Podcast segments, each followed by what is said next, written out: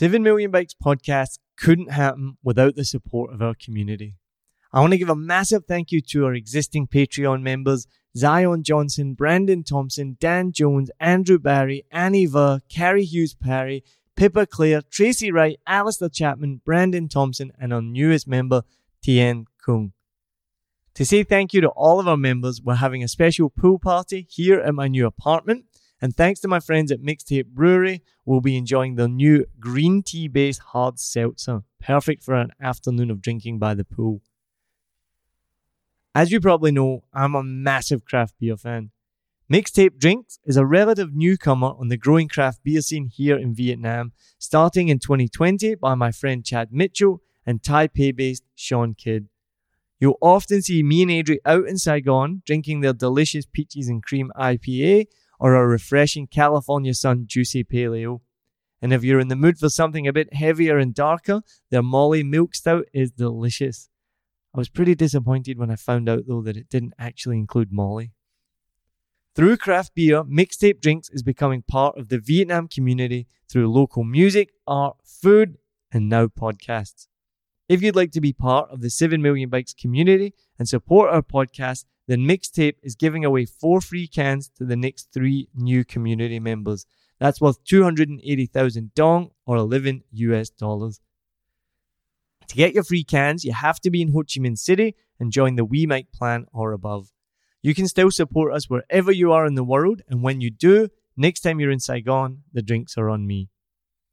As a community member, you'll also get episodes before anyone else, invites to special events like our pool party, and bonus content that no one else will ever see or hear. And I'll also give you a special shout out on future episodes.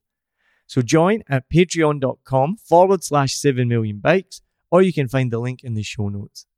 Thank you so much to everyone for listening and helping us pass 40,000 downloads recently, and everyone who supports us, including Mixtape Brewery. Cheers!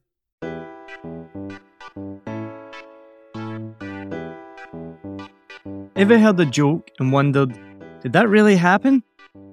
My name's Niall Mackay, host of a Vietnam podcast and a comedian. Long before I ever started comedy, when I heard comedians tell the craziest, funniest stories, I would always wonder just this. And if I got the chance to meet them after the show, I would always ask them straight away, Did that really happen? Nine times out of ten, the answer was yes. But the difference between sharing a funny story with friends and telling it on stage is a comedian's ability to take those moments and craft them into a well worked joke. In each episode of this podcast, we'll talk to comedians from around the world, play you one of their favorite jokes, then ask them, Did that really happen? My guest today is Peter Sidell, comedian from England based in Japan, who's also performed across much of Southeast Asia at the Edinburgh Fringe Festival and in Poland. Let's hear his joke.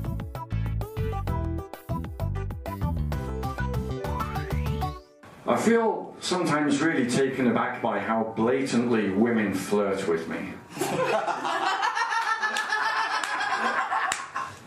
Which is not the punchline.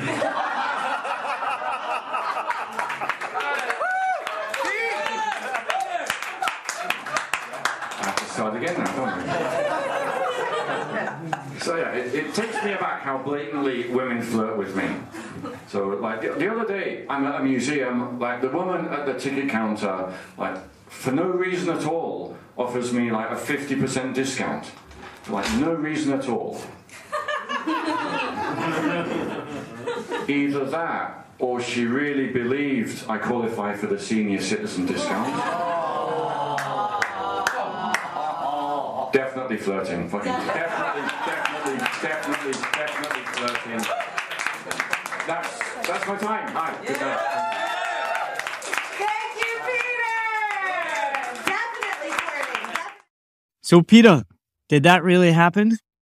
It did, yeah. In, insofar as anything happened, like the only thing in the joke that's uh, incident is the woman at the museum offered me the senior citizen discount, and yes, it happened. That's brutal. Even with a mask on, I I don't look that old, do I? you know, I, I checked after I got home, and yeah, at that museum, it's 65. You've got to be 65 to get the discount. And I am, you know, I am not a spring chicken, clearly, but I'm nowhere near 65. So yeah. So yes, that happened. And I was very taken aback. So how do you turn the these? So how do you turn this into a joke? Yeah, I'm I'm actually a little annoyed at myself because like I, I did have the bit of paper with like the interim stage between that happening and the final version, but I was cleaning and I threw it away. So I don't remember exactly how it turned into a joke, but I mean, like you've, you've seen my act. So, you know, like a lot of my stuff is about delusion and status and misunderstanding. So I think like the middle stage would have been, how can I misunderstand her offer in a way that is positive for me? So how can I turn it into something good? Yeah, so that, that would have been like, ah, she offered me the discount. That must be because she's flirting with me because I'm such a tasty young thing. but how, yeah, so how, how then do I set that up for the audience? Because if, if I just go on stage and say, hey, a woman offered me a discount, she must have been flirting with me. It, it, it's okay, but it, it doesn't have the rhythm of a joke that fits my act. So if, if I open with the idea of women flirting with me, then go into the misunderstanding. So that fits the way I work a bit better. And so that, that's, it, it kind of formed itself. Like I didn't have to go through a lot of rewrites. So once I got that idea to put the flirting thing at the front, it basically wrote itself. And the, this is like this is the, the beauty of it, and this is what I love because obviously the story really happened, but I, I assume you didn't actually think she was flirting with you, but you have to then come up with this like, how do I make this funny, right? Like, how do I make this kind of funny thing that happened? Which is if you just told your friends, like you said, you're like, oh, I thought the girl was flirting with me because she was giving me a discount. Oh, sorry, if you, yeah, yeah, Yeah. Then like you know, Yeah, that's right. it's not that scary. It's like oh, haha, but it's not like you go up on stage and tell that. Yeah, it, could, it, it wouldn't work on stage like that. And I think like the, the joy of that first line as well is the, the first line, like on that clip, it got a response by itself. so, so sometimes like I say that first line and people laugh and I can tell them off for laughing at it. Or, or sometimes it gets nothing. Oh, really? Uh, yeah. So I'll, I'll just go on and say, Hey, I can't believe how blatantly women flirt with me. Then there's a long silence. and I just say, okay, no one thinks that's a joke. Good. I felt bad when I listened to it and everyone laughed so hard. I was like, oh, that's that's brutal. They've just roasted you. Yeah. But that's that's what I risk. Yeah. If I go on stage and say that, sometimes it's going to happen. I mean, Yeah. the idea, women flirting with this whole thing. How could he think that could happen? But it's this thing is about comedy is how you, you the misdirection, right? That's what I love. That's what I've been trying to explain to a couple of new comedians that have asked for advice. And it's like just think of something that's like left field or ridiculous that, that's gonna, you know, completely throw the audience off, like they're not expecting it. Yeah, exactly. Like a, a lot of my jokes sort of are about like kind of misunderstanding or misdirection. Yeah. Do I have a set list here? Ah, yeah, quite a lot. Hmm, yeah, flirt discounts. Yeah, ba- basically, I'll, I'll have a situation and just like the punchline will open a different angle that the audience was not expecting. So, I vaccine is a good example. So, I I worked out that like getting the vaccine is like going to bed with me. So straight away, the audience is surprised. How can getting a vaccine be going to bed like this, man? So That's what I'm thinking. the thinking. idea right is now. in the head. Yeah, yeah. You see, you wait around for 30 minutes to see if there's any effect. Then when nothing happens, you just give up and go home. That's a great one. and the next day I wake up with a sore arm. Even better. That's awesome. I, yeah. Yeah. So it, it just sets up the situation and get it gets the audience thinking, how is this going to work? What is happening here? It's I think it's it's important in in one liners or in stories to like get the audience interested. Just like leave a gap in the audience's knowledge, which we then like fill in with the punchline. And it's that and, comedic timing as well, like you did there. Like you left a big pause, and I was already laughing at the. I thought was the first punchline, and you came with a sore arm, and that was something I was talking to someone last night who just wants to get started, and uh, he read me a couple of his jokes, and I, it wasn't like he was just kind of he wasn't performing on stage; he was reading them, but I was just kind of giving him tips on that, like you know those pauses that you've really got to leave them because if you just say what you said there, but you have no mm-hmm. pause. And I woke up with a sore arm. Like people are like, huh? Oh, okay. Like you did. So it's just, that's the art of it, right? Because it's, it's what you say, but how you say it as well. absolutely. Yeah. Like the stagecraft is really important. Yeah. You're right. If I just banged straight through it, then that final line would be just lost. Oh, I've, I've got another one where like the punchline is one word but like the timing is pivotal, absolute, so important. So how does that one go? I, I've been in Japan about 18 years now, and I can tell you this. I am not going to be marrying a Japanese woman, evidently. That's a good one too. So yeah, yeah, the, the timing on that one word has to be just right. And it's crazy, isn't it? Because sometimes you do, I, I do I've done jokes that I just know are mm. like one of my like go-to jokes that I always know are going to get a big laugh. And then sometimes they don't. And you're like, you know, I, I just missed the timing there. There's something I missed, like a half beat that made that joke not as funny this time when I know it's a funny joke. So it's, it's this is a thing of performing as well, because you have to do it again and again and again, right? And so you have to make sure you get it right every time. Yeah, that's that's right. Yeah, it can be frustrating because like, I've got a handful of bankers that sometimes don't work because like I I don't like memorize my jokes like verbatim. Yeah, I'm, I, I'm, I'm I know the joke. I know basically how it goes, but then sometimes if I'm in the moment, I'll like slip up or hesitate or get a couple of words wrong, and it won't work as well as it usually does. Like that's a frustration, but yeah, that's something that just comes with practice. No, I'm similar. I don't like um like I've not I'm not an actor I've never acted, so I don't learn my jokes like a script where I like will it will be the same. And I know some of the comedians I've seen here, they're amazing at it. Like I've seen them so many times and they deliver it like almost the exact same every time. And I'm like, how do you do that? And they get the the, the same laughs at the same times every single time. Whereas mine's a bit more fluid, a bit more.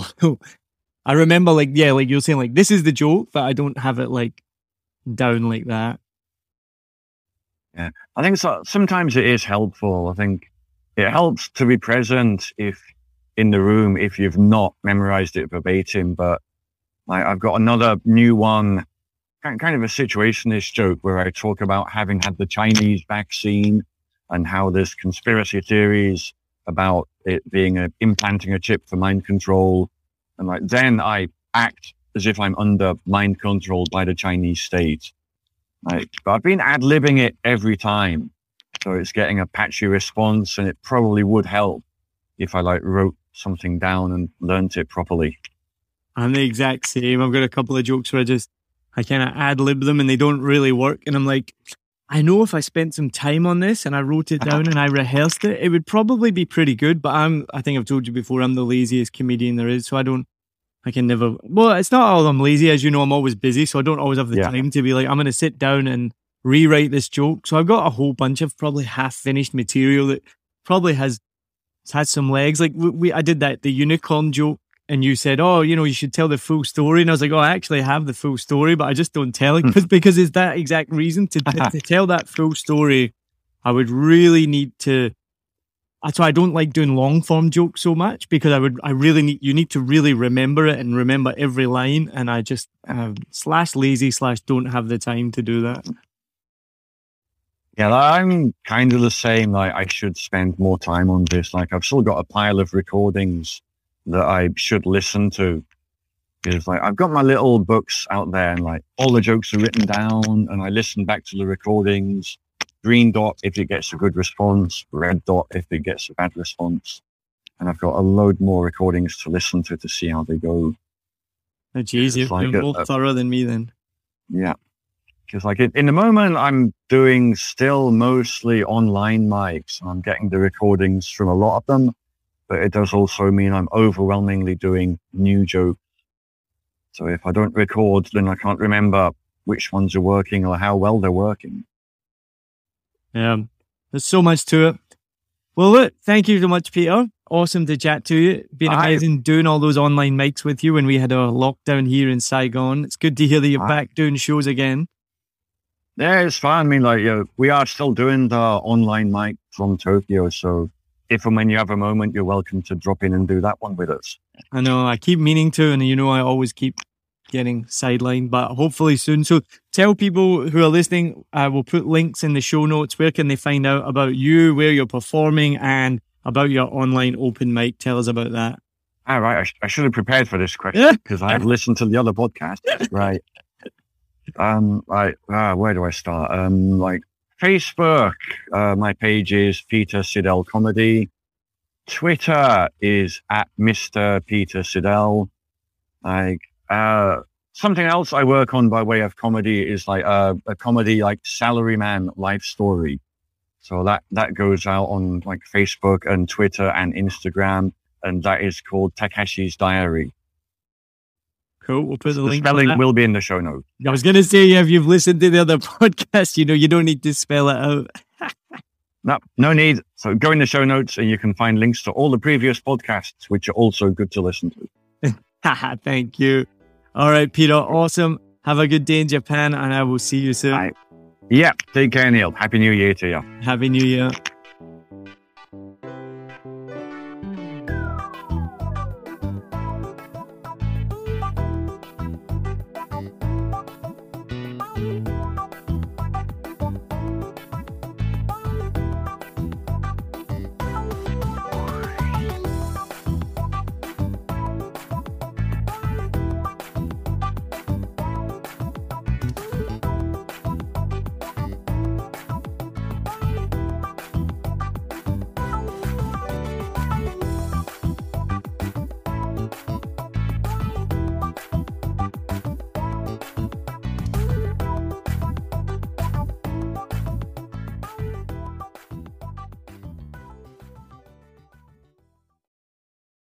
Hope you enjoyed this episode.